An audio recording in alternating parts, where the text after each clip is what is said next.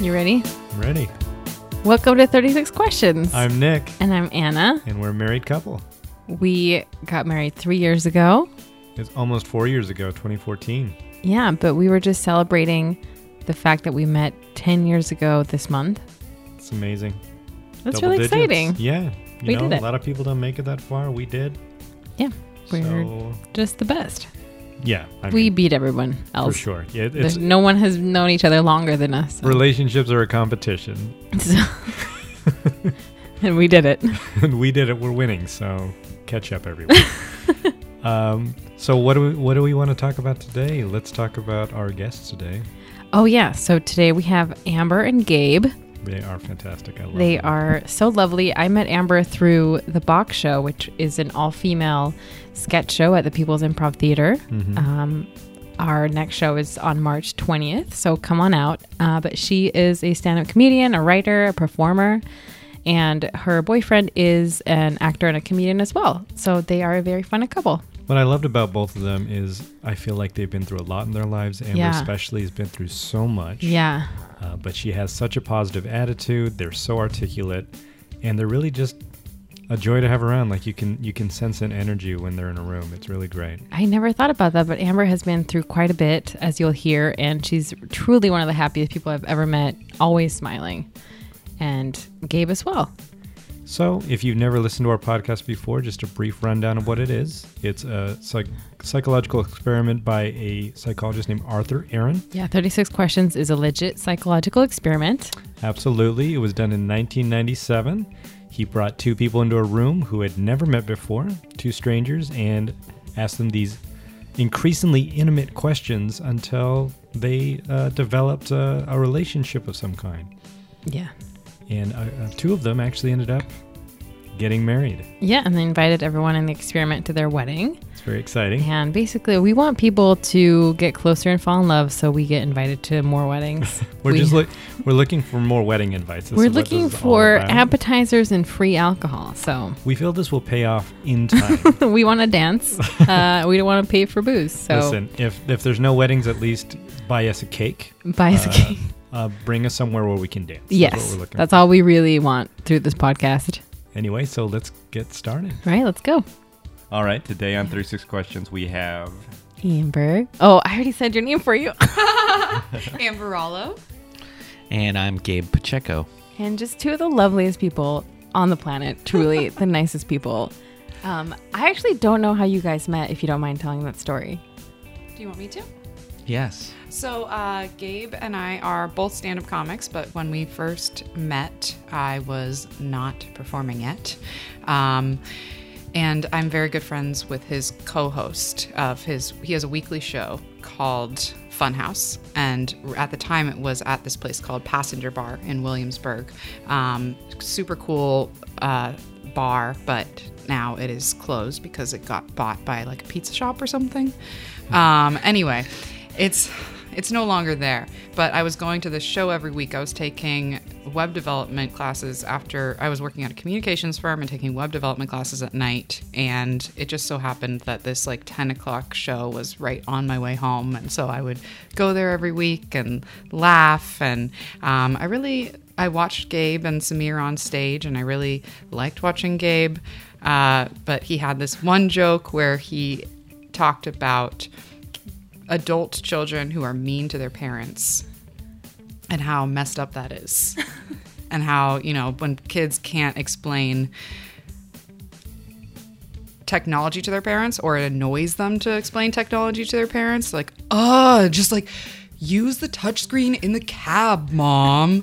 like he it, that's sort of his voice that he did on stage and I that really endeared me to him. So um, we Yeah. started hanging out. We became friends. Um, and then one night when we usually like all went out in groups to get food afterwards, uh, pizza or hot dogs or something, um, vegan hot dogs. Uh, I lured her back to my apartment. well, no, first we, it was. Yes, you did lure me back to your apartment. With hot dogs or like a trail of hot dogs? Rosamunde, Rosamunde, which is no longer there either. Yeah. Uh, but he, we would usually go out in a group, but then like this one time, everyone was supposed to come out with us, but you know, each person slowly was like, "No, I have to go do this thing, and I have to go do this thing, and I have to go," do and then it was just Gabe and I. I think this was planned. I think you planned this. I told, yeah, I texted everyone one at a time. Scram. And then I said I needed to use a restroom, and he was like, "Oh, I know of a place." Um, a great 15 minute walk from where we were. he said not too far from here. It was a 15 minute walk, and it was his apartment. wow, nice move. Nice move. Thank you. Thank you. I know of a good bathroom at my apartment. yeah. Uh, not premeditated, but I, I was very lucky that you decided to come back and hang out. Yes. Yeah. Um, I will also say that your relationship has shut down numerous uh, restaurants. It seems. What are we doing? I don't. Oh no, it's true. After this, I'm going to give you a list of restaurants not to go to. You can also give us a list that you want to disappear too. Oh yeah. If there are restaurants Sure. who have done you bad, uh, done you wrong in the past. I mean, listeners also just Any- send us some restaurants. Yeah, but we do want sponsors, so um, All right, let's get started. Okay. Question number one. Given the choice of anyone in the world, living or dead, who would you want to want as a dinner guest? Who would I want as a uh, dinner guest? That's correct. Okay. Well, uh, let's see here. Oh, alive? Hey, you know what? I'd love to have uh, dinner with Nas because he's my favorite MC. So it'd be really great to have him come over, and uh, I'd love to hear him talk about how he writes his uh, his raps. And um, you know, I like uh, performers. I like people who are lyricists. And as a somebody who plays with words all day, it's it'd be interesting to hear somebody else who does that talk about their craft. I love that. That's a really good answer. I um I want to say I, eh, truthfully, I, I would want to have dinner with my mom. Because she passed away when I was young, and there are like so many things that have happened since then that I would love to tell her about. Um, and I think that would be a really fun conversation. And like, we didn't ever have like the period talk or the sex talk or like, you know, the dating talk. 'cause I want to have those conversations and see what she would think about that. Yeah. Yeah. Oh, that feels like that feels like Coco. Haha! Yes, it does feel. Oh my gosh, that movie made me cry so hard. oh, it's a great movie. It's really good. We all cried. We all cried. Yeah. That's literally my grandma is like the character in Coco. Yeah, she she really is. She's very. I have an old Mexican woman that just lives on the couch at my parents' house and just uh, whispers in Spanish, and no one knows what she's saying anymore. And it's just abuelita. It's just like the grandma in Coco. Okay, uh, question number two: uh, Would you like to be famous? In what way? Yeah, I would like to be famous. Uh, I'm a stand-up comedian, and um, I think if I was pursuing that without the intention or um, being okay with a lot of people paying attention to me, that would be pretty um, silly. Uh, so yeah, I would love to be famous, uh, specifically for stand-up, and um, I don't, I don't know. I, I would like people to think that what I say is very important. that's the way I would like to be famous. I'm not sure if that's the that's the question that they were asking, but yeah. Yeah, I want to be famous in the way where like a like a character actor is famous. I don't want to be I don't want to be on the billboard.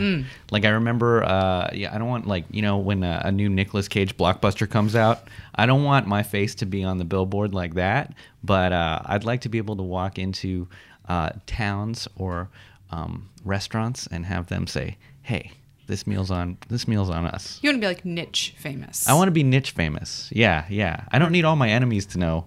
Anybody who doesn't like me to know who I am. But I'd like a small group of devoted fans. I agree. I like that. I wouldn't want anyone like from my past to see me on a billboard and then be like, I should reach out to her and ruin her life. But- right. Like I want to be like Fight Club famous. How like in Fight Club when they're walking around, like everyone else in the club, like wink, they all wink at each other. Yeah. Yeah. Okay. I like that. It's a great answer. Question number three. Before talking with someone, do you ever rehearse what you're going to say? Why? Oh man. Okay. So uh, I'd say that the answer to that is yes. If it's going to be a difficult conversation, like uh, you want to, I want to quit a job. I'm, I'll mull over that for weeks before I decide what I want to say. But I've realized that uh, being in the moment is is a much better way of doing that because there's no wrong uh, way to start. Every way to start a difficult conversation is wrong. You're always going to stumble. So why why plan for disaster? And that's kind of what I've learned about having difficult conversations. And I don't plan positive ones. You know. I I like that uh, being in the moment when you're having difficult conversations. I just on like an everyday sort of minutia conversations. I plan out everything I'm going to say. Um, I, for example, when we were in the airport the other day coming back from California, we had we had a standby ticket and we had our confirmed ticket. And we were in the TSA line and I was thinking like what am I going to say to this TSA agent? Because I don't know which one they're supposed to sign or what they're supposed to mark down. And so I, I like had had a sentence planned in my head. I was like oh I have one confirmed one standby. I'm not sure which one you're supposed to sign. Like like very quick very concise understandable. And so then I said that and he got it and he signed one of them and moved on. Gabe didn't have that sentence planned in his head. More of an agent of chaos. yeah. Was like hey i have these things. I don't know. And um and she was she got very confused. Yeah, she did. She was very up upset. the line. So i like to plan out those like little tiny conversations. I think it's i'm very i'm very much about being efficient so. And that's a, a not a very efficient way of saying that sentence but i'm about being efficient Yeah, yeah. I I figure it'll all sort itself out. So there we do have a difference, I Yeah. think, right there in how we how we plan our our dialogues with others. And now Gabe is on a no-fly list somewhere. Some sort of. Mm.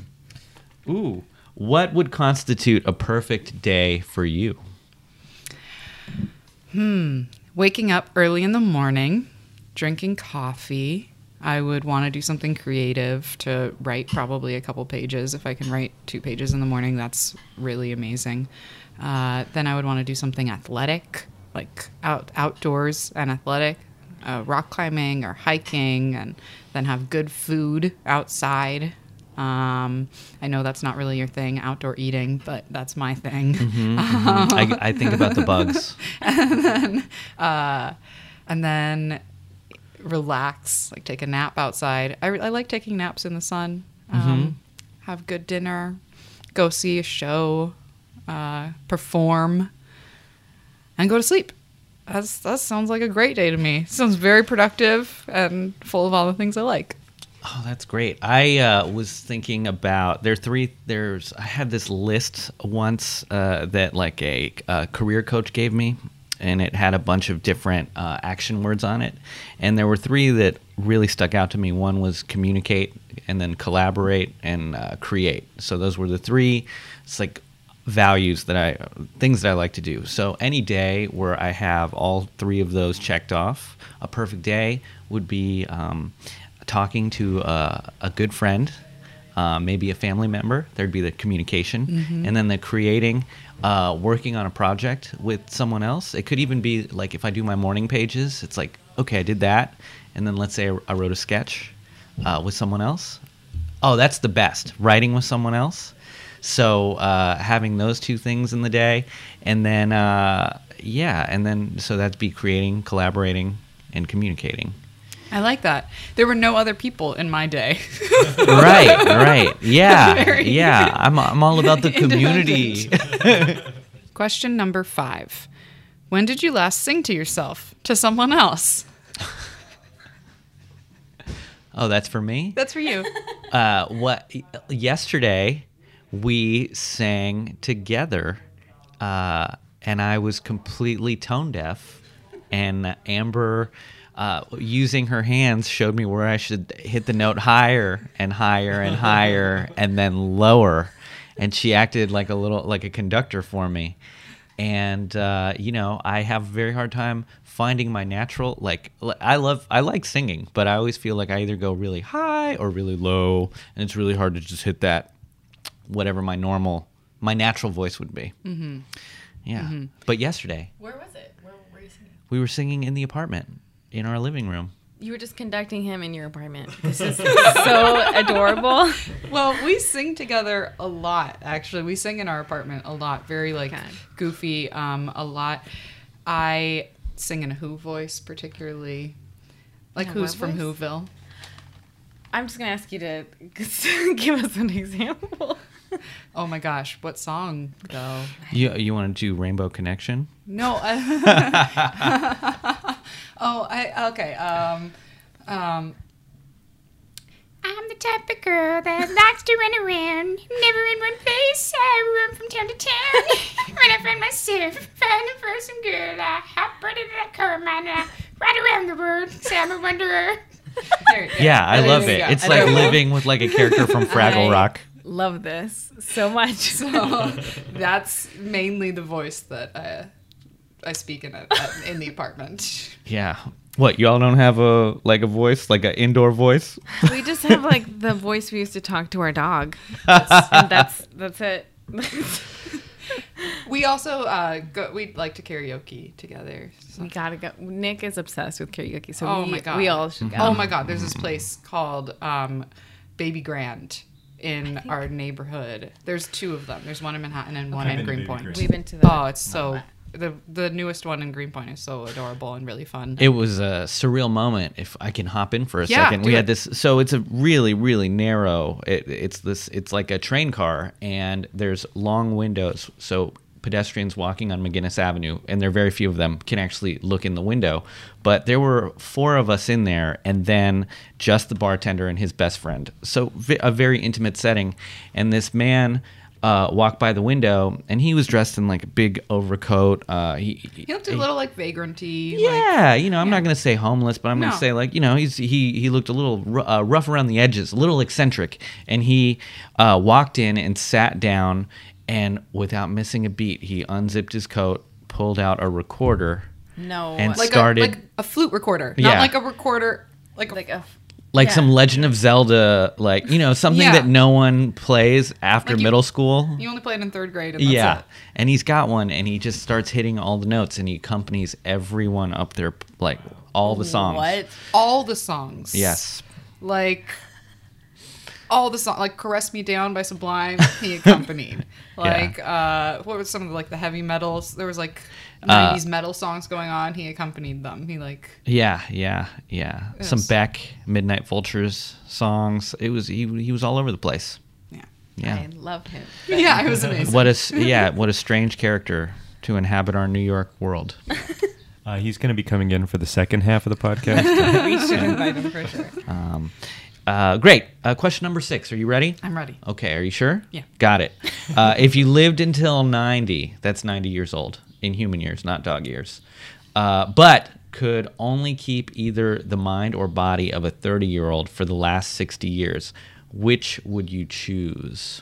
This is a really great question, and I've heard this one before, and it's really difficult for me. Um, first of all, I'm 30 right now, so I have both the body and mind of a 30 year old. and the fact that they frame it this way is really funny to me. I'm like, oh, is that the best body and mind to have? Is that like the peak of. But I, I think that aging is really beautiful. I like aging, I like um, seeing people develop uh, and grow, and I I, I think that both in body and mind, it's fun to um, see yourself evolve. So I wouldn't want to really see myself not evolve in either of those ways.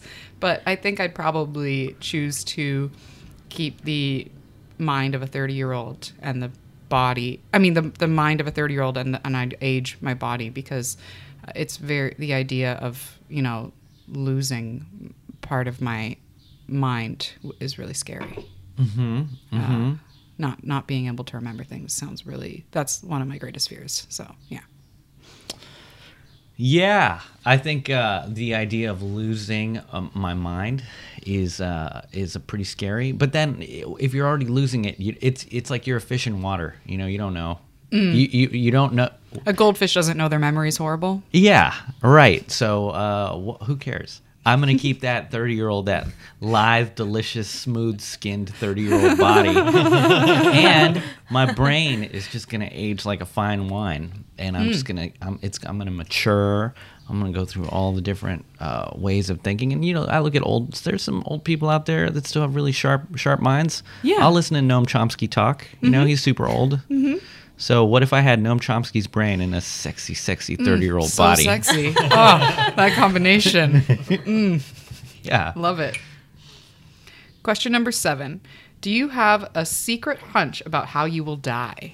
Oh, Uh, I have a fear. I, I'm, uh, my fear is always that I will be um, murdered by a Here we go. by a deranged, uh, obsessed fan. So I'm gonna murder Gabe. uh, you know, I look at uh, like Selena, and I'm like, oh man, you know, you got to because there's always people that, especially when you're when you're li- doing live shows, uh, you can't um, at, at our level, you can't really ban people. There's no bouncers, but there are uh, lost souls that show up to every event, and uh, I think that we that uh, live performers attract that. So that's a fear. I think that's really great that you have that confidence that someone will care that much. I think that's lovely. Um, I uh, I think that I will probably um, have cancer. Yeah. Yeah, just because that runs in my family, and that's I. And I don't like that idea. I don't want that to be the thing, but I think that's probably what will happen. So you feel like it's your body that's gonna revolt against you. And I Absolutely. think it's gonna be an external force. Which is really funny because that's how we see the world in general. you feel like the external world is like attacking you, and I feel like my internal world is attacking me. Yeah. Just some deep psychology. we just went into. Uh, eight. Name the most important thing you feel you and your partner have in common. Oh, I think that we both uh, f- have an urge to express ourselves and to create things. That's two things, right? So, done. I think that the most important thing we have in common is we love to laugh. Yeah. It's uh, it's a good way to stop a lot of arguments that could happen. Mm-hmm. Mm-hmm. Yeah. It's really sweet. It's a really nice way to put it. Thanks. Question number nine. For what in your life do you feel most grateful? Me? You. do, you do you feel most grateful for yourself? Is that- Oh, I you were pointed at me, so it's my turn to answer. Yeah. Yes. When I ask the questions, you answer. When you ask the questions, I answer. I'm so grateful that I have uh, I have just a wonderful person on my team. Such a, Way Di- to save it. Way to save it. yeah, just a dynamic partner. Do you know? I know. Um, I am. I feel bad not naming you now. I am very grateful for you, but I think Hey, uh, I'm not going to take it personally. what I'm most grateful for in my life are my sisters. Yeah. because um, yeah after my parents passed away my sisters became my like core family and i have two older sisters who are my half sisters they have a different mother and then two sisters who are my full sisters but um but it doesn't really matter. They're all like my full family. And i got to see them last weekend and it made me it just filled me with happiness. Every time i see them it's just like i'm full of love and happiness. So i'm really grateful for them. If you could change anything about the way you were raised, what would it be? Okay, I've kind of said this already, but my parents died when I was young. I would like them not to have died. Is that Yeah. that's a way to change how I was raised?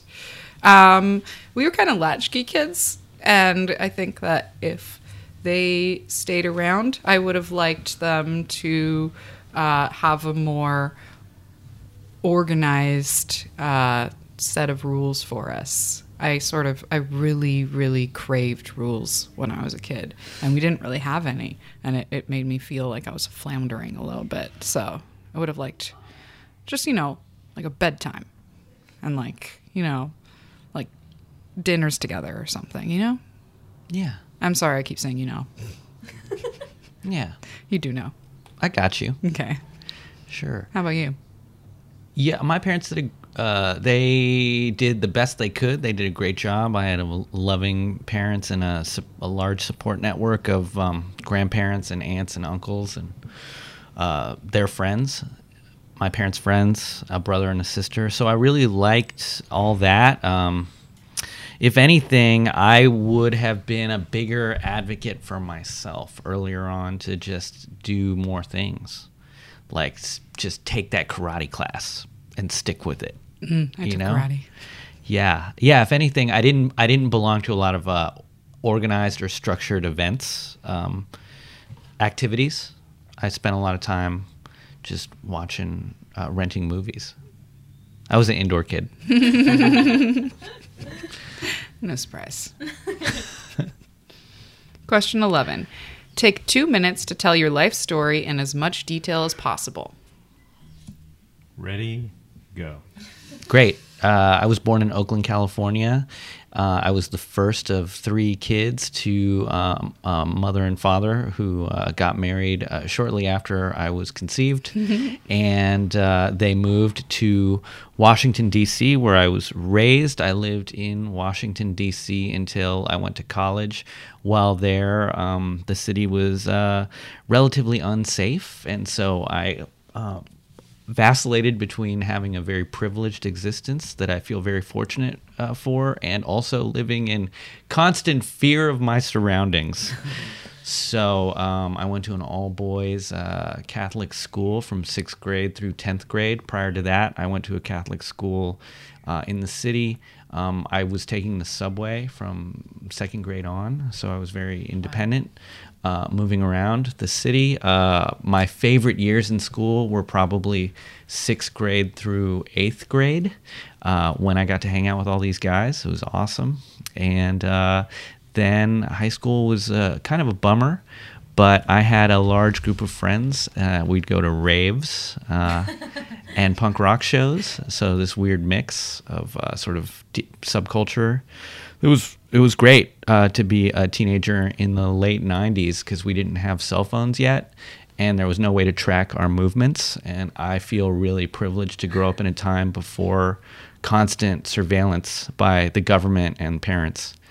And um, yeah. and then uh, I went to college uh, at Bard, and it was a small liberal arts school that felt like a summer camp when you showed up in the uh, late summer, and then immediately became like a dreary, muddy, uh, dark place to be in the winter.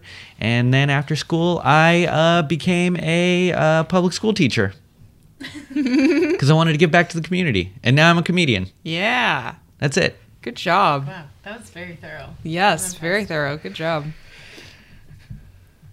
Um, you're. I'm starting. Go. Okay. I uh, was born in California, Southern California. Uh, the first part of my life, I was raised in Calabasas, California, which is where the Kardashians are from. Uh, uh, just to give some people some context, um, my dad really was a big advocate for buying the smallest house in the most expensive neighborhood. Uh, so we had a little house compare. It was two stories, but compared to the other houses that had like tennis courts and stuff, it was a small house. And um, I lived there with my two sisters and my mom and my dad. Um, and we, oh, when I was three years old, we lived in a different house on um, Dunmore Drive. And my I was three. This is my first memory. My sister, who was five years old, and I were going out to play, and we went through the garage door, and she pressed the garage door button, and then we ran out underneath it, and she tripped and got caught under the garage door. Uh, she was totally fine. Um, I mean, she wasn't fine. It was intense. Like she lost consciousness. My dad, though, was a paramedic, and he was able to um, give her CPR and, and bring her back. And we called 911. My mom called 911. And so it ended up being okay.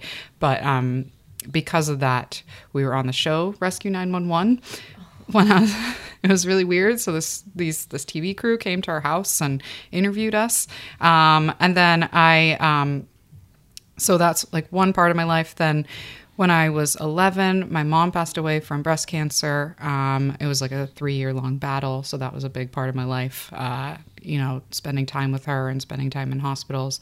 When I was 16, my dad passed away from a heart attack.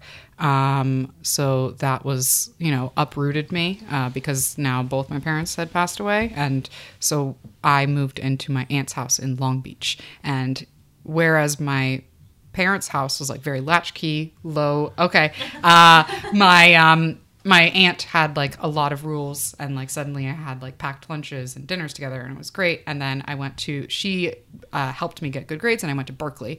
Uh, and from Berkeley, I moved to Brazil, and then from Brazil, I moved to New York. And you don't need to know the rest of it. You guys did really well. Most people can't do that. You know, I think a lot of people get nervous, and we had one friend, we love you, uh, Marissa, that uh, named like all her high school mascots because she got very nervous in like two minutes, and we were like, okay, that's an interesting way to to tell your up life your life story. story. Number 12. Lucky 12. If you could wake up tomorrow having gained any one quality or ability, human or supernatural, what would it be? Oh my gosh. Something I've been thinking about lately is how much sleep I need as a human being. Um, I am I am just someone who needs like eight hours at least, so, and I'll take ten or twelve hours if I can get it. And I wish I see these people out there that get by with five hours of sleep and i wish i was them and i wish i could do that and it's not a superhuman skill at all and i've thought many times about how if i could just train myself to do it but every time i've tried to train it i just can't. It like makes me want to throw up when i don't get enough sleep so i wish that i could not sleep as much because i feel like they're getting one over on me. They get more lifetime. Yeah, yeah. Yeah, I wish that uh, I didn't have any allergies. oh yeah because it is a, a barrier to uh, interpersonal um, relationships, uh, uh, communication. You know, like I just if you if you tell me you have a cat, like our relationship's over. it's a wrap, right? Or I have friends who have bought cats and they have them in their apartments, and just can't. I just we the friendship has ended because I can't really visit them anymore. We have to always meet in a neutral location. Uh, also, food wise, there's so many places I'd like to travel, and if I don't speak the language, it's a little bit more of a hardship to, you know, find out if there's fish sauce in the uh, pad thai or whatever. yeah Yeah. So I wish I could eat everything like a goat. These are very like low key things that we want. this is lucky number 13. Mm-hmm. Question number 13. If a crystal ball could tell you the truth about yourself, your life, or the future, what would you want to know? Uh, the, the, the what's the question again? If a crystal ball yeah. was magic and could tell you the truth about yourself, your life, or the future, what would you want to know? Uh, if I knew the future, then I would know my death date and I could live recklessly every day leading up to that. I could just uh, drive drunk. I could jump from rooftop to rooftop. I could, but you know that's that's one way of looking at it. I think I would uh, rather know um, everything about myself. I'd rather know about myself. And then once you know who you really are, you can uh, ac- uh, take accurate steps to steer yourself in the direction you want to go. I like that. I have a movie pitch based on your answer. I think it's super interesting if someone knew their death date, lived recklessly, and then like somehow died because they were like doing crazy things. Yeah, I was thinking about that. I was like, Looper, no, they don't do that in it. I was like, what? It, like, I feel like you would be able to change your future accidentally. Yeah. Anyways, Or, yeah. If you want to work on a movie about your answer, let me know. Yes. Well, you could live without fear, and you could do you could affect change in the world the way that you uh, deem necessary because you're like a superhero now. Um, I would want to know about my future. I would particularly want to know about uh, what it would be like if I had a kid and what sort of world they would grow up in. And I would want to know, you know, if that would be a responsible thing to do or uh, if it would be an irresponsible thing to do, if they would have a good life or if they would, you know, save the world or, uh, you know, what would happen. Yeah. 14. I'm naturally deep. I can't help it. Okay. Uh, is there something you've dreamed of doing for a long time? Why haven't you done it? Yeah, you know, it's super simple. And I've done so many other things that are crazy, but I would love to skydive. And I haven't done it yet. And I have no idea why. Um, just purely procrastination, I think. Because I'm not scared, or I don't think I am. I mean, I would probably get scared once I got up in the plane and like someone was pushing me out of it. But I should just make an appointment to do that. An appointment. Is that how you do it? Yeah. Okay, cool. I recently learned you can skydive in Long Island somewhere. So it's very close. Okay. But I don't really want to go to Long Island.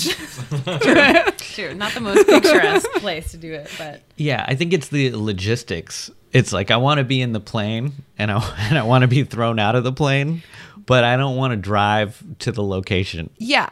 Yeah. Yeah, yeah. It's every it's everything leading up to it, mm-hmm. uh, and then the drive home. Mm-hmm. I want to be right and that back would in be my such a low drive home. You're like, oh, I had this adrenaline rush, and now I'm just now I'm back- driving in a car. Like, Yeah, now I'm in gridlock traffic. My thing is the first time you skydive, you have to be attached to some dude. And Oh. I'm like, this is kind of weird. Like, Right. or lady. Or lady. or lady. Sorry. Sorry, listener. Uh, what's my answer to this question? What's something I haven't done yet, and why? Uh, let's see. Oh, you know what? I oh, I want to take some dancing classes. Yeah, yeah. That's all. You're a good dancer. I know, but you can always get better. What kind of dancing? Well, uh, something solo. I like dancing solo, so like a like a hip hop class. you do like to be the peacock. I am a big peacock. We just went to this wedding, and all of my friends at it were high school friends who were uh, former ravers and break dancers. So during the couples dance, the bride and groom dance, at one point, my friend Dan just uh, broke down and did a six step, and then hopped back up. She was into it. So It was great. It was great. There were a lot of male peacocks at that wedding. There was like, there was multiple times where there's like dance circles and you know people in the middle doing like passing energy balls, which I didn't know was a thing until now. Is that where you do this? Yeah. and Oh, like- yeah. yeah, and you hold All it. that. and you- I, feel trendy that I know what that is. yeah. So I don't know. I've never taken a dance class, and I think it'd be it'd be interesting. And I remember in college, I thought about doing it. My mom looked at me and went, uh, she said, "We're not paying money for you to take a dance class." What? And I just listened to that, and I like, uh, you know, after At college, at Bard. yeah, and after school, you know, I realized that uh, uh, maybe it was late in life. I was like, yeah, I've only got one life, and I should do all the things I want to do. So who cares what everybody else thinks? And I started doing stand up. But uh, you know, I never, I haven't gone back to that moment of like, yeah, let's take this dance class. So I bought like a breakdancing VHS tape. And I was like, I'm going to learn how to breakdance. Then I started watching. I'm like, oh, I need to be in better shape before I do this. Yes. Question number 15. What is the greatest accomplishment of your life? oh, that's for me. Every time I ask the question, you answer it. I don't know make what it- you're confused about. You make you make a you make a face where I feel where where it seems like uh, your th- the gears are turning and you're thinking about how you're gonna answer it. And I'm Oh, like, oh my gosh. yeah, no, I'm, waiting." totally listening to you, baby. I'm sorry. Thank sorry. you. Thank you. They're gonna break up after this podcast. So I said that I always wanted to uh, make a movie, and uh, since then I've made two. You know, and those are the greatest accomplishments. That's so, far. funny. Those are my greatest accomplishments. Because those two movies we've made together. That's right. Our little projects. Mm-hmm. Yeah. One that recently uh, Leaves in Autumn, like a, a silent body horror comedy. Yeah. And uh, It's really a love letter to New York City. and then the other one, Finding Simfeld, which is a mockumentary yeah. about a about cultural appropriation. I can we? How do you see these movies? Uh, Finding Simfeld is on YouTube, uh, and you can also just go to the website whereissimfeld.com, S I M F E L D, and um, and Leaves in Autumn is on Vimeo. Yes, it's also Or has on a, Facebook. It's a, it has a Facebook page, Leaves in Autumn, Yeah, and uh, that's the easiest way to see it is on Facebook. Yeah. But it's on Vimeo too. So Cool. Mm, number sixteen. What do you value most in a friendship? for me. this time you get to go first. Thank you. what do I value most in friendship? Yeah. Um, hmm. I value.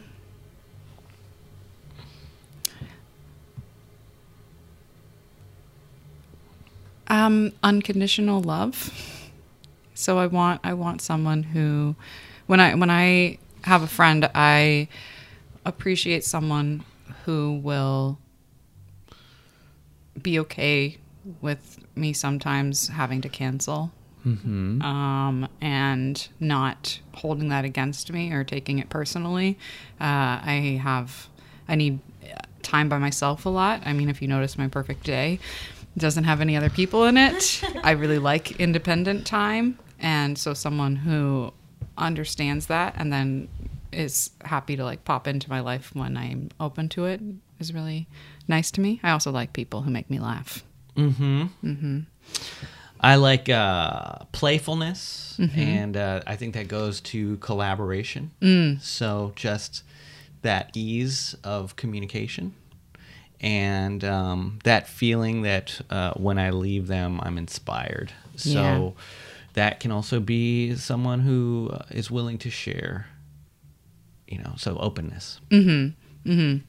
Yeah, playfulness is something we talk about a lot. There are some people who, when you talk to them, they're willing to play, they're willing to follow you down a path of conversation, and then some people are like, "No, that's not, that's not right." And those people, I don't want to spend more time with them. It's like you, yeah, it's like uh, you know, you throw people a ball and they're just like, "Meh," and, it they just, just drops to their down feet on the and ground. Like, Yeah. No, like yeah, forget that. No Eeyores. yeah. Oh. Question number seventeen: What's your most treasured memory, Gabe? Oh my goodness, what's my most treasured memory? That's a you know I can't think of one specific memory. Uh, there's so many great moments. I think. Uh, oh, you know what? I like uh, hanging out at my dad's. Like I think it was his uh, fiftieth birthday, and everybody was there, and there was like a mariachi band, and my best friend showed up and uh, was the bartender for the party, and my brother and sister were there. So I think it was just having like all the family uh, together in a huge celebration. Yeah. Absolutely. I love having all my family together. It does make me really happy. I think my most treasured memory, though, is a moment with just my mom. Uh, when I was a kid, putting my, I remember very strongly putting my head on her stomach and listening to her digestive tract and hearing like the burbling, gurgling sounds that were happening in there. Uh, and it made me really happy. And I like that I can come back to it. Like if I lay my head on your stomach, um, which I do sometimes, and I listen to it, it takes me back to that moment. She does that all the time. That's so sweet. She pushes me down. and she's like, Shh, lie down. yeah. Eat a bunch of things. and let me listen. Oh my goodness. What is your most terrible memory? Um, my most terrible memory is when I was 16, coming home from school. Um, I usually went to cross country, but I was told not to, that I needed to go home. And coming into my aunt's house and nobody else being in the living room um, and the door to the hallway being closed and my aunt telling me that my dad had had a heart attack and she just said he had a heart attack. She didn't say he died. So then I, I had to like ask a follow up question, and um, he had died. And I was so. It was different from when my mom passed because I knew that was coming and I expected it. But then this was like sudden and um, impactful, and I wasn't living with him and I felt guilty and angry and sad and frustrated all at the same time. And it was a lot. I'm sorry. Yeah. I know that my it's you know, it's going to be hard to beat that. You know, it's not. This isn't a, a tragedy Olympics that we're having right here.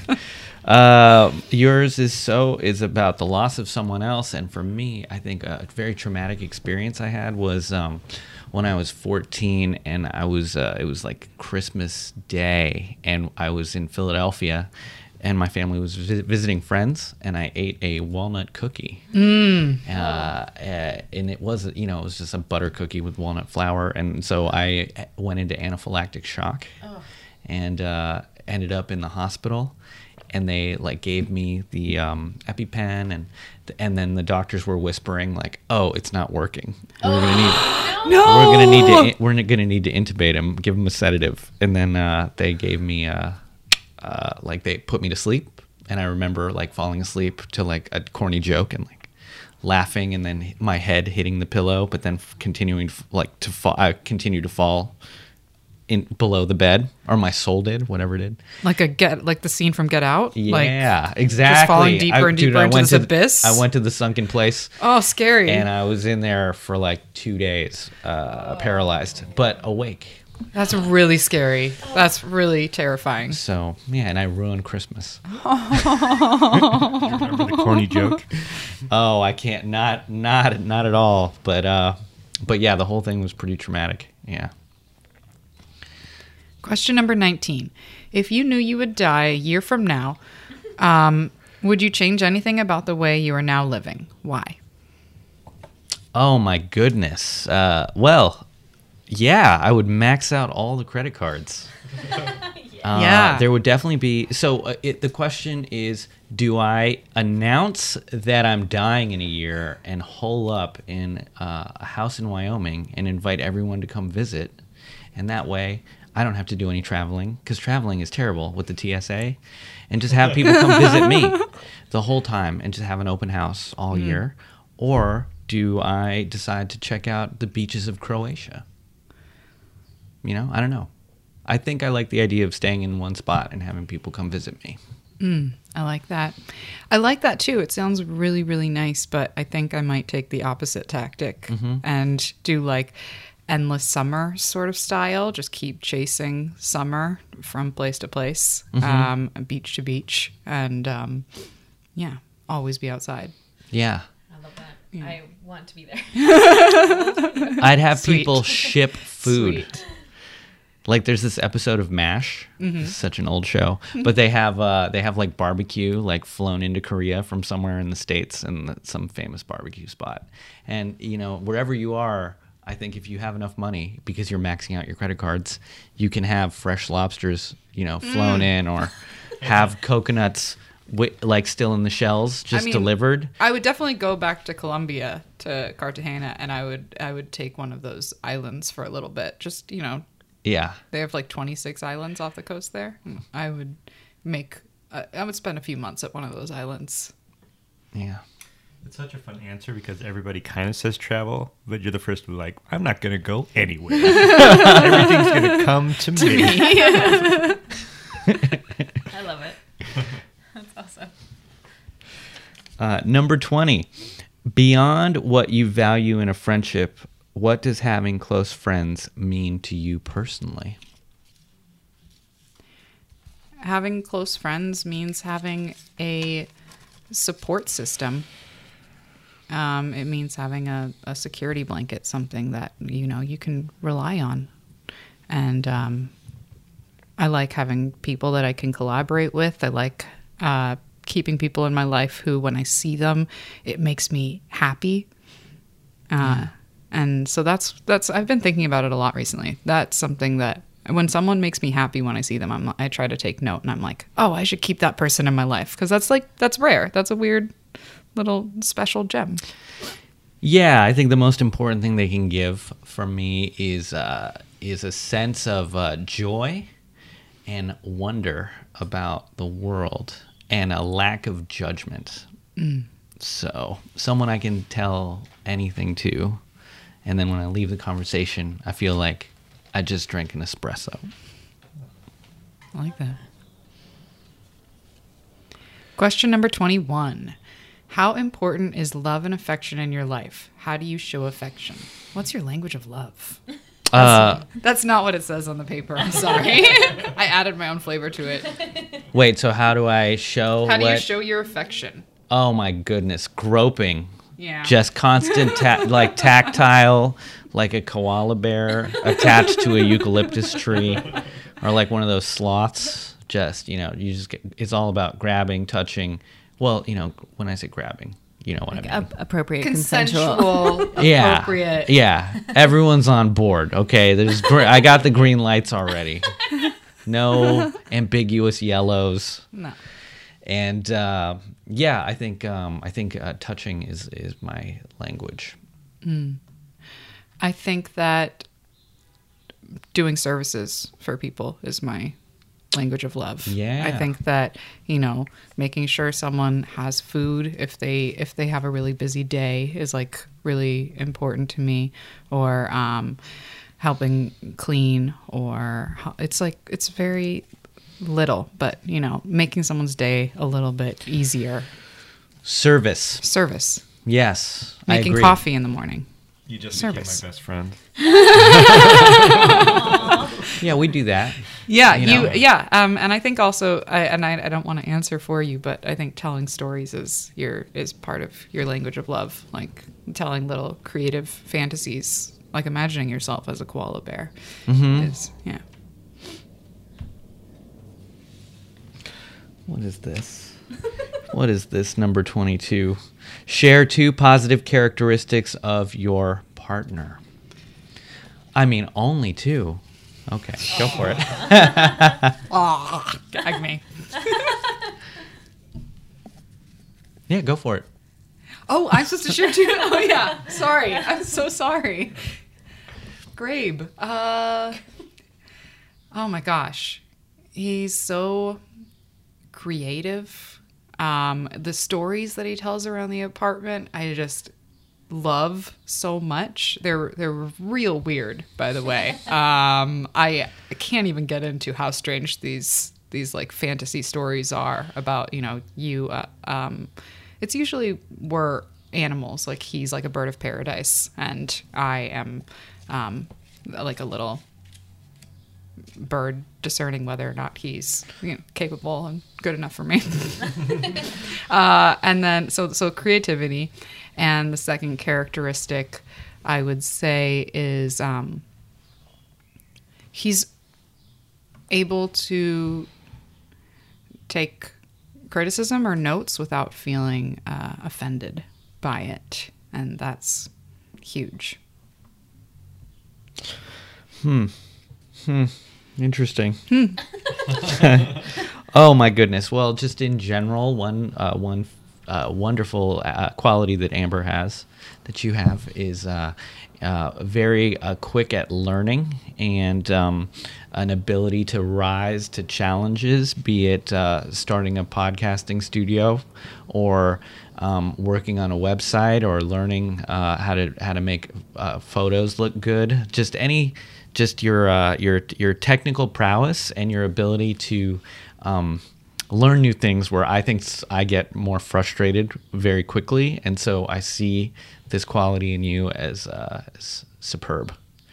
Um, and then, uh, what's another great uh, quality or characteristic? Oh, uh, bravery in um, communicating. You know, both uh, on stage and uh, how you interact with people in general, and the way that you uh, tackle job interviews and making new friends, and um, yeah, networking. Oh, Thank you. Yeah, yeah. like You're that. much more um, social and uh, and uh, communicative than you than you think you are. Oh, Thanks. It's not, yeah, thank you. Question number 23. How close and warm is your family? Do you feel do you feel your childhood was happier than most other people's? I asked that weird. Question number 23. How close and warm is your family? Do you feel your childhood was happier than most other people's? Uh, I think that we all care for each other deeply, but we are in. We don't need to communicate very often, or maybe, or we don't. So, in a lot of ways, um, I probably talk to my parents like once a month, and my brother uh, and sister the same. So, but we were, we grew up in a small house together, and I know that they have my back no matter what. So. I would agree with that. Yeah, and we we go on a lot of vacations together. I love Gabe's family. They're really amazing. Yeah, My sisters are super warm and loving, and they're my best friends. Um, and I feel, like I said, I feel very grateful to have them. Uh, I would, I think that we are closer than a lot of families because we've gone through things together, and it just it's tightened our connection. yeah, they're great. They are. Uh, how do you feel about your relationship with your mother? Well, I feel my mom was a very strong, independent woman. Uh, she was the breadwinner in our household, and she was the organizer of our family. And um, after she passed away, like things fell apart a little bit because my dad was sort of a um, he was he was just more youthful um, is the nice way of saying it. uh, so I, it was different, and I think when I was a kid, I saw my dad as the fun one, and my mom as like the rule, like boss, and I. So I was less close to her when I was a child, but I think as I, if she was still alive, I think as I grew older, I would have gotten closer to her because I respect her immensely and everything that she was able to accomplish. I don't want to talk about my. Mom. no, my mom is super smart. Uh, she is a, a very independent uh, woman, um, a great role model, and she was a lawyer, uh, well read, um, bilingual, um, and was a trailblazer that uh, was able to assert her independence uh, within her own family. So, in a lot of ways, she's a big role model. And uh, she was less the disciplinarian, I think, in my house. Uh, she was more concerned, less concerned with uh, the rules in the house and, you know, um, following her own dreams and, create, and creating her own small business. So, with that, like, you know, I think I get a lot from my mom Yeah. and she also appreciated other cultures. Um, so I think that I get a lot of my appreciation for travel and diversity and uh, diverse points of view from her. Yeah, she's really cool. She's an she was an immigration lawyer. I think she still does some work in immigration law, Yeah. and she um, she's bilingual. She taught herself Spanish. She's not, and she's not Mexican. That's Gabe's dad's side. So she's super cool, super smart. She might speak academically better Spanish than the rest of us, Yeah, the Latinos. Question number twenty five: In what way do you feel your partner has changed you? Hmm. Um, speaking of being open and creative, uh, I think that Gabe has really uh, changed the way I communicate and um, yes, anding and adding two stories together uh, has really improved me. I think um, I maybe used to be more on the side of dropping the ball at my feet, but that's just not as fun. Yeah. Uh, I think living with uh, Amber has made me more um, uh, trusting and compassionate and patient with just people. With her, I mean, just being with you has made me, I think, a better person because, you know, I think in the past I would have, uh, I've learned more. I've learned more about myself and how to and how to be with people through being with you. You guys are so cute. it's truly insane. Is it disgusting? Do- do you thi- is this the episode that people are going to get nauseous listening to on the subway? We'll have a warning before the episode. Yeah. Have your barf bag ready. We, we give them two months. Number 26. Yeah. Name something your partner hates that you absolutely love.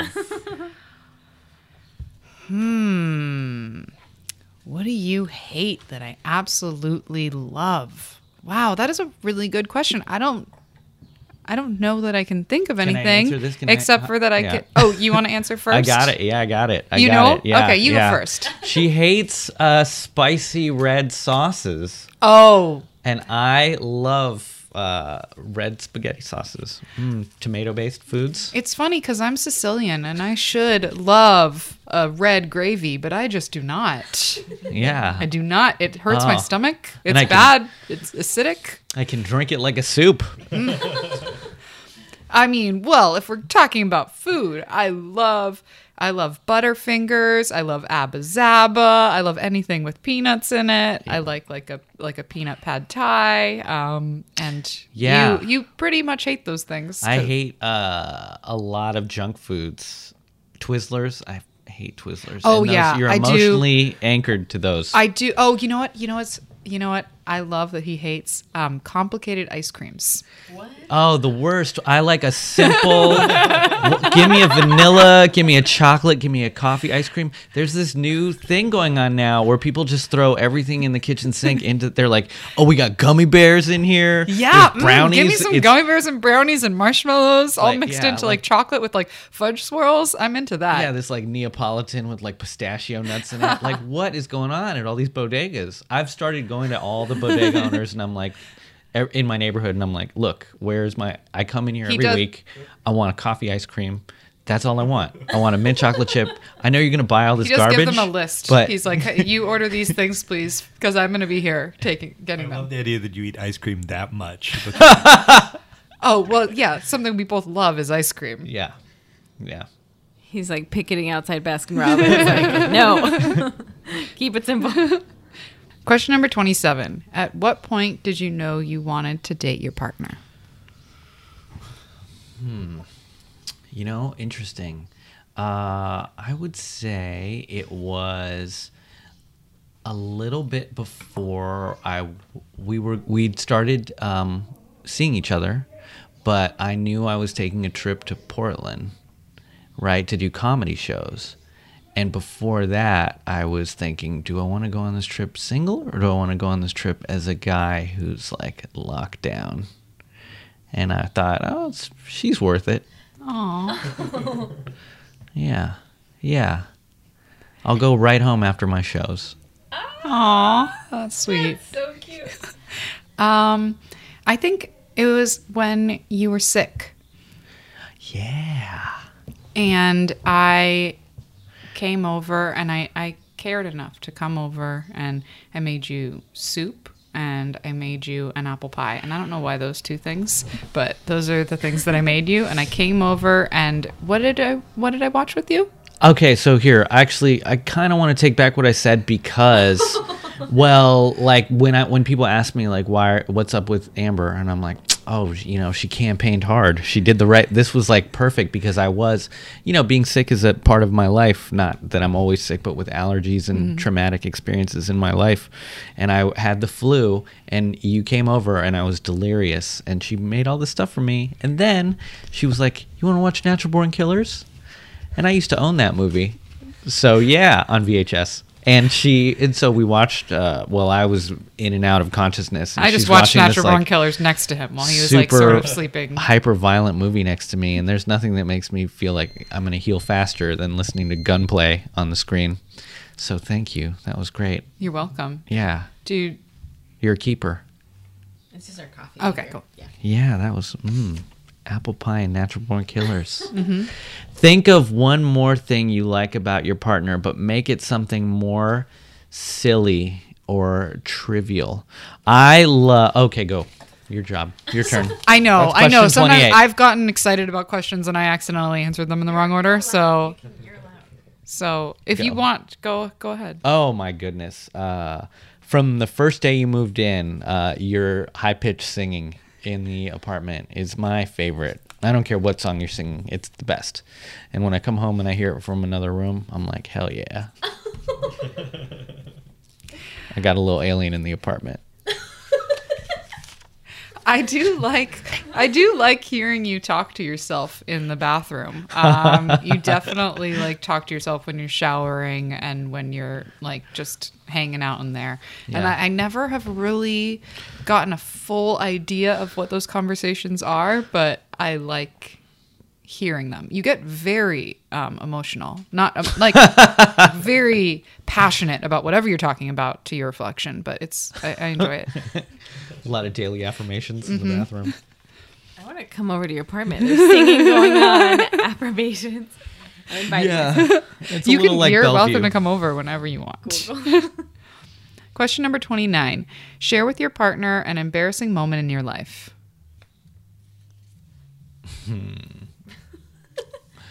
An embarrassing moment in my life. Oh, great. Okay, so uh, it was a, a- another one of my um, father's birthdays. This is the times we get together in DC, and uh, we drank uh, s- like so many shots of uh, tequila together and mezcal the night before, and then the the I had recklessly made plans with our old family friend to go have breakfast with her. So the whole house was hungover. We're all feeling bad. My brother, sister, mom, and dad. And uh, then uh, this woman, Lena, she calls us and she's like, "Hey, you guys coming over in an hour?" And like, no one Wait, wants to Lena move. Flores, yeah, Is your used to she be your nanny? me, yeah. So this is not just a random family friend. This is someone who is like your momish Yeah, this is like a proxy mom. Yeah. you know. So she is in- Salvadorian woman. she's uh, like a four foot tall Salvadorian woman who made me pupusas for like the first five years of my life. She's And amazing. So gregarious and fun and a little dynamo. So- Energetic. yeah. yeah, she hasn't stopped moving. And so she made this huge uh, breakfast for us meal, and we're all supposed to go over there. And we get into the. My dad got a new car. He's so proud of it. Uh, it's a BMW. And uh, it still smelled like new car until I got in. And I was too weak to assert my dominance as like the oldest um, sibling. And my brother and sister like get in and they put me in the middle seat in the back. And like I just turn like guacamole green and I have to vomit and I and we're stopped at a traffic light and I can't get out of the car in time because I'm in the middle seat. So I exploded all over the inside of my dad's car. Oh. As a grown man, I'm a grown man You're at this grown- point. yeah. I'm full, fully grown. This isn't like teenage Gabe. This How is, disappointed were your parents? they were so. It was like that scene in Pulp Fiction where like, Marvin's head explodes in the back seat.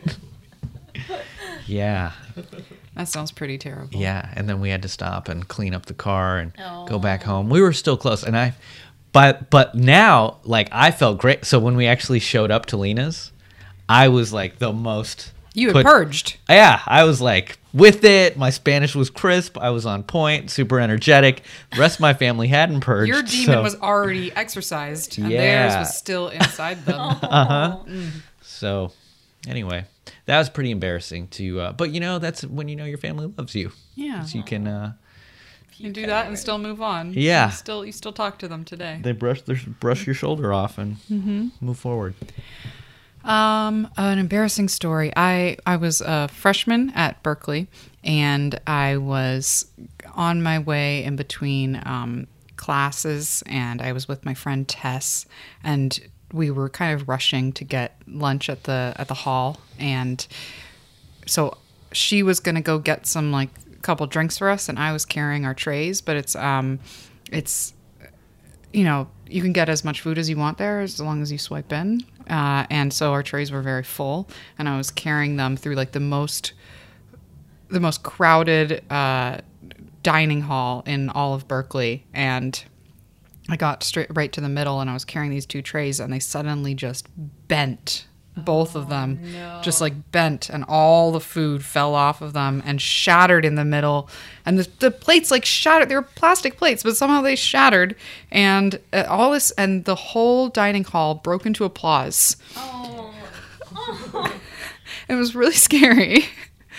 But I was really like scared and embarrassed and red, but then I like pulled myself together and I took a bow. and um and a couple dudes came up and like started helping me clean it all up and it ended up being okay, but it was yeah, the most embarrassing moment of my life. I'm Yeah. I yeah, Mortified. mortified. Oh, another question. Question number 30. Uh, when did you last cry in front of another person or by yourself? Or by myself? Yeah. Um, I've been watching This Is Us. Yes, here we go. we are in here. every single episode. Every single episode. And um, I watch it by myself because it's really not Gabe's lane. Um, and so I have my headphones on and I have my laptop and I'm just like, so it's kind of in front of him, kind of by myself because he's in the other room and he can hear me because I like, like sob when I watch this. And I also yell at the screen a lot. yeah, Um, she does. She's like it's like she's talking to a movie. Like at the, you know, it's very loud and uh and I don't know what's happening. Sometimes I'm not in the room and I just hear her be like, "What? No. Oh my god." and I think that she's getting like terrible news in a phone call and then I walk in and I see her with like the big headphones on and just like Yeah. You're going in for the dog. No! yeah. No. Leave the dog. Now we're gonna invite ourselves over to watch this with you, and Yes. we can all be a huge mess. Okay, sounds good. Anna is inviting herself over a lot. I do want to come over and hang out with you. Please come over. Please come over. Yeah, anytime. Uh, I what I don't know. I just cry. I cry in movies now. I never did this as a kid. now I cry in movies all the time. It doesn't matter what movie it is. I think the last time I cried where I let somebody see it was like Coco, right? you know, because Amber was sitting next to me and I'm all like, but yeah, yeah, just you know, ah! and then. uh but then the last time I cried by myself was like I think I was watching uh, Get On Up the the uh, the uh, who was it James Brown documentary or biopic. Just like the you know the hardships of his uh, life as a little kid was like so sad to me. And uh that was yeah. But i didn't let the guy because there was a guy between us on the plane right? We were the three of us in the aisle and i couldn't let this stranger see weakness Oh. so i like hid i hid my face from him Yeah. Just some stranger on the plane. yeah you can't let strangers see your weakness Especially not on a plane. I mean, it's just too close quarters. It- yeah it's too know, uncomfortable You'd be inviting them into. I don't know. yeah I don't talk to strangers on planes at all. i hate it when they try sometimes they try on buses that's the worst That guy that I was sitting next to before we switched seats in order to sit next to each other on the last plane, he was definitely going to talk to me through the whole thing. yeah Um, but luckily, You got to sit next to me, and I just fell asleep right Yeah, next to you. me too. I left you alone. yeah, So, that's what I like the, the, best most about you. Does? Ignore you. Okay, question number 31. What is something you feel other people like most about your partner? Who me? Oh, what do people like about you? Yeah. Uh, they um they think that you are like really put together and really smart Correct. and beautiful. Correct. They're all like, she's so hot. Oh my god, you're so lucky. She's so hot. And I'm like, why are you talking like that, Dad?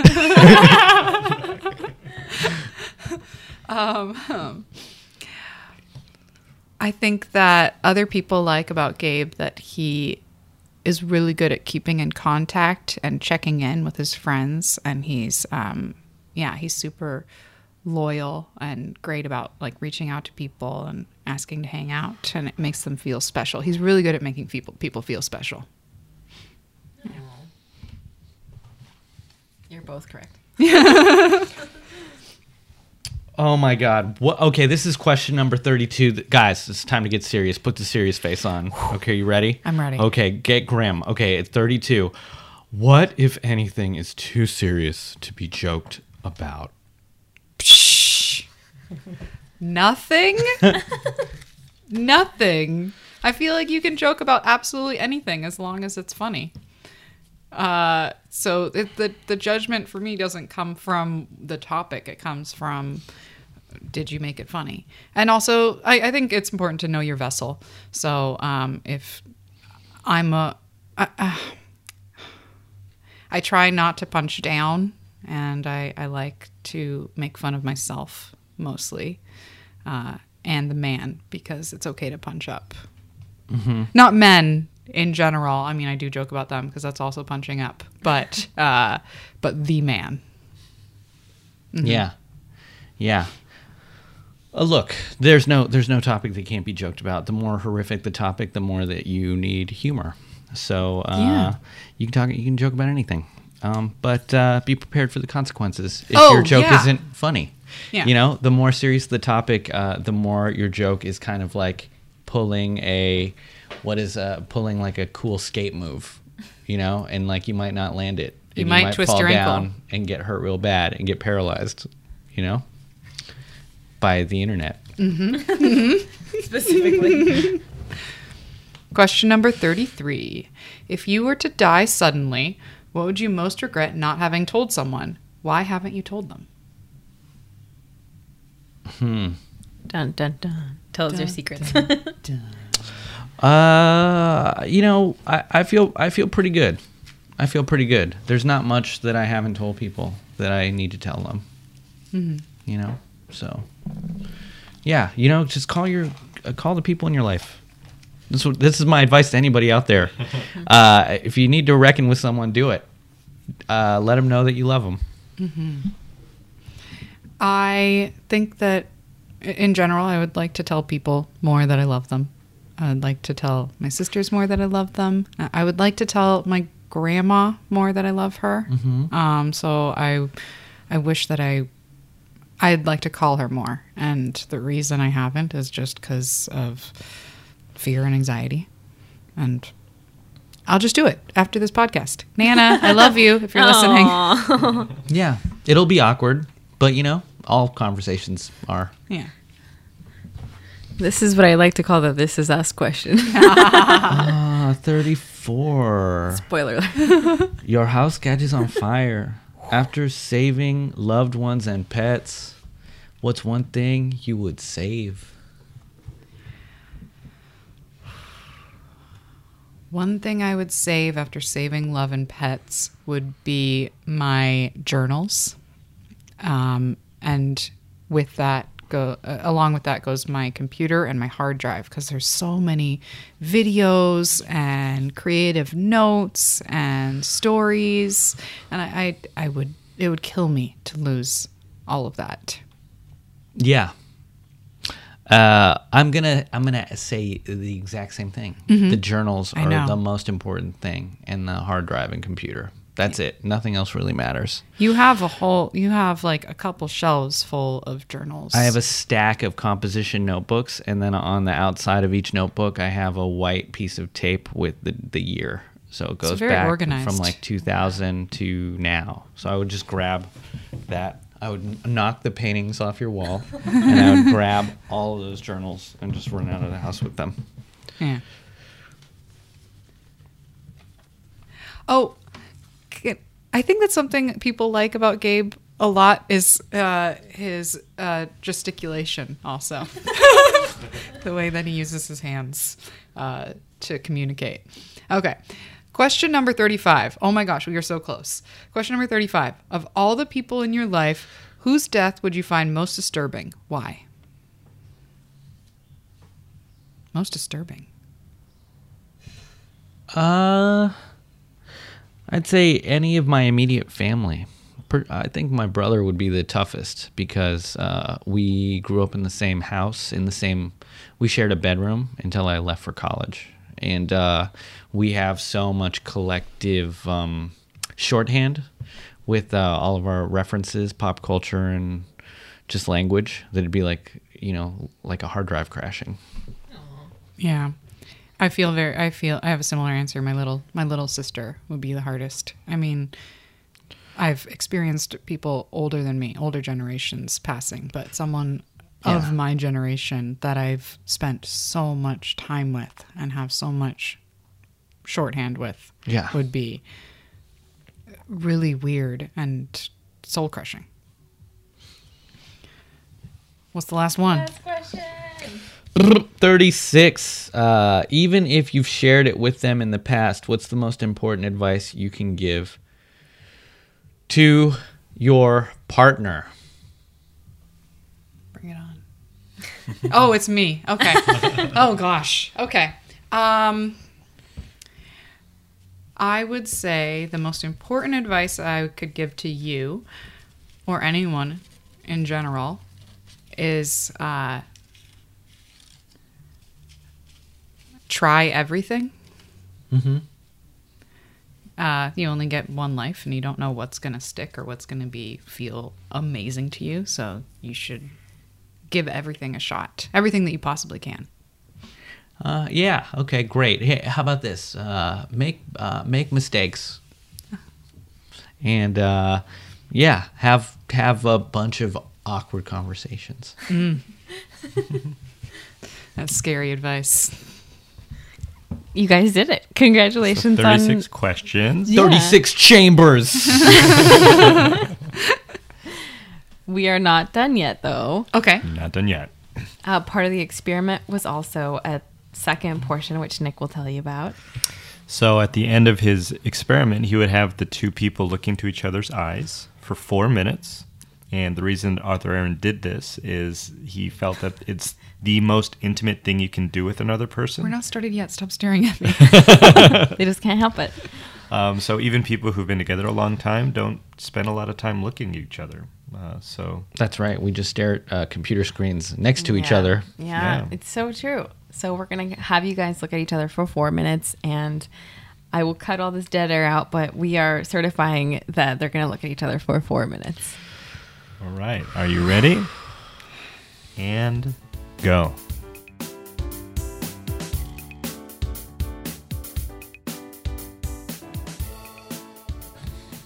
Five, four, three, two, one. You did it! yeah. Now you never have to look at each other. Again. You do this every other week with each other too. we do it every night before we go to sleep. I um I felt I was only looking at one of his eyes for a while, and then I was like, oh, I should look at the other eye too. Mm-hmm. It's Yeah, not getting equality. enough. It wasn't getting enough attention. That's that's equality for you. I wonder if the listeners to your show feel like they've sped through intimacy with the people that you're interviewing. Absolutely. For sure. If they're like, oh, we love them now. Oh, we know them. It's Yeah. true. I feel like that with my podcast, people are like get like a behind the scenes view of someone's life, and then they're like, yeah, people do reach out sometimes. People and they're like, I really liked hearing your story. You're amazing. Aw. It's really it's good.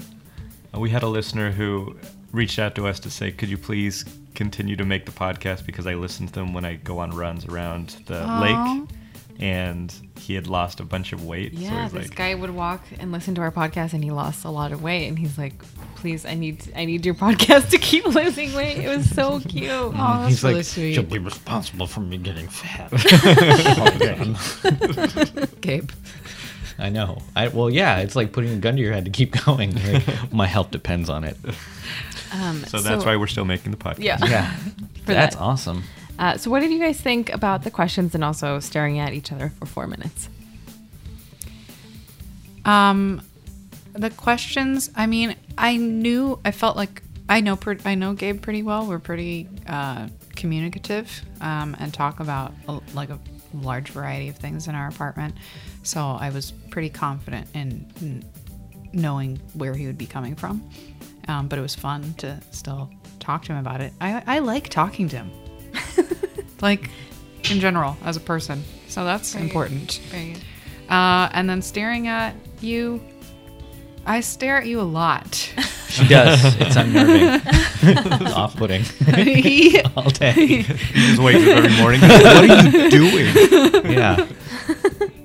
so uh, Sometimes I'll be talking to myself in the mirror, and then I'll see in the distance behind me, there's a little amber head poking out. Uh, so it felt fun to have you staring back at me the whole time. Yeah. he sees me. Yeah. gives the peacock a lot, so I'm watching him oftentimes.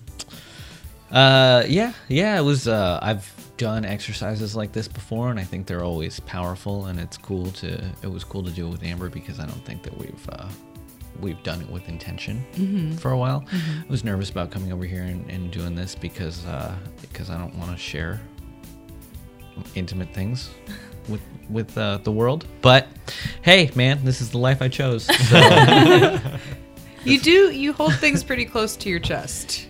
yeah, yeah, yeah. Um, like the people that are in your life and you're intimate with, like me, you're fine sharing things with, but the outside world. I want to say partially it's I think it's uh it's my upbringing in growing up in DC. It's a very it's a political city and uh, there's uh, I think that there's two forms of truth. There's your public face and then there's like what you really think and you tell your friends what you really think. But then there's the you know what we what we say to get by. Was there anything that you learned about each other that is new, or did you already know? Oh, I like hearing uh, the things that Amber um, thinks uh, I'm good at. And also, because I'm a narcissist, it's nice to hear positive feedback. And then also what she thinks other people see in me. And I think uh, also having these questions put me on the spot to formulate, to put into out there into the world um, uh, answers to some of these questions about about my partner. yeah. So it was good. It did give me a good reason to formulate in words the things that I feel and emotions. So that's that's cool. It's nice to hear what your perfect day was too. Oh, And I liked um I liked hearing I also liked hearing what you thought other people thought of me. That was a fun question. Yeah. Yeah. Well, you're both in comedy and creative, so we'd like to, at the end of the podcast, have you plug whatever you'd like, your social media, any shows coming up. this is gonna be a long list because these two are talented and they are hustling. We'll try not to make it too long. No, no, literally s- plug everything, absolutely everything. Okay, uh, I'll start. I you can find a lot of my show dates uh, at my website amberrollo.com a m b e r r o l l o.com.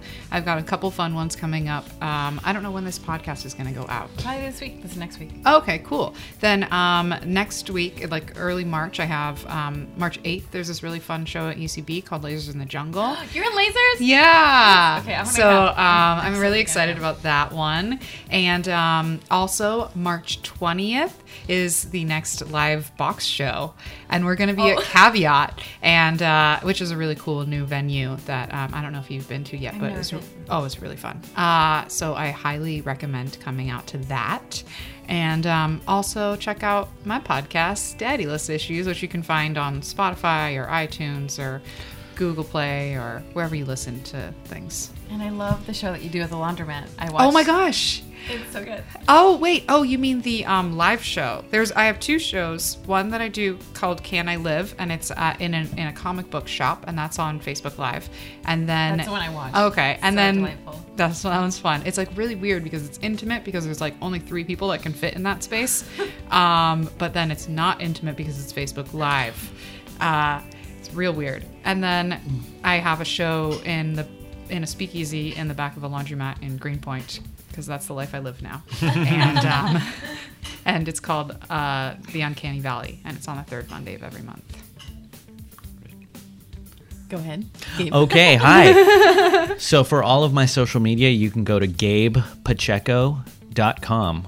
That's G A B E P A C H E C O dot com, and you'll I built find that website. she That's did. amazing. And you can find all of uh, my show dates on there. I've got a pretty cool show coming up uh, March 25th at the Knitting Factory. I'll be at the Knitting Factory on March 25th. And uh, aside from that, I have um, a political podcast that you can hear called The Katie Halper Show, and I am the uh, color commentary on that show, uh, the um, stalwart sidekick. And we always have a bunch of fantastic uh, guests. It's more a lot of activists. We recently interviewed Erica Garner right before she passed away, speaking about her father, Eric Garner, and. um yeah, we talk about politics on that show, and we're pretty left leaning. Um, you know, uh, Trotskyites, maybe, or uh, just Stalinists. Could just be a straight up Stalinist. Champagne socialist. We're champagne cho- socialists. I believe in living the good life, but I'd like to. I feel like you know we can spread the abundance. There's enough to go around for everybody. Uh, that's my take on things. So uh, you don't have to sacrifice a lot to be left leaning. Um, yeah. So the Katie Halper Show. I'm also starting a new podcast uh, called Eat, Pray, Judge, which will be a movie review podcast with my good friend Sammy, and you can look out for that being launched within the next couple weeks. Uh, yeah. Oh, Oh. and there is a weekly stand-up comedy show you can see every Wednesday at 10 p.m. It's called Funhouse Comedy, and it's at Pete's Candy Store in Williamsburg. It's always free, and I co-host it with Samir Nassim. That's Funhouse Comedy. Come out any Wednesday at 10 p.m. If you say that you are there because you heard us on this podcast, I'll get you a uh, free Funhouse cocktail. That's the that's So cool. This, I think this is our first promotion. I'm so excited. this is this is the show that we met at, by the way. Ah, Yeah. Not in the same location, but that's the show that we met people at. People get comedy. people come to this show they fall in love they get pregnant people you know not on the same night but they you know things the line. happen yeah down the line so we we're all about building They community do. Fazel and and uh, sachi Sachi recently had a baby. That's and right. They they they are you know regulars at your show. our show has kept them together mm-hmm. And if you want to come on our show, possibly fall in love, possibly get pregnant, you can visit our website. It's 36qpodcast.com or email us at 36qpodcast at gmail.com. And subscribe on iTunes. Yep, leave us reviews on iTunes. We love it. Mm-hmm. And thank you again for coming. Thank you guys. Are, you guys are Thank so you. delightful. thanks adios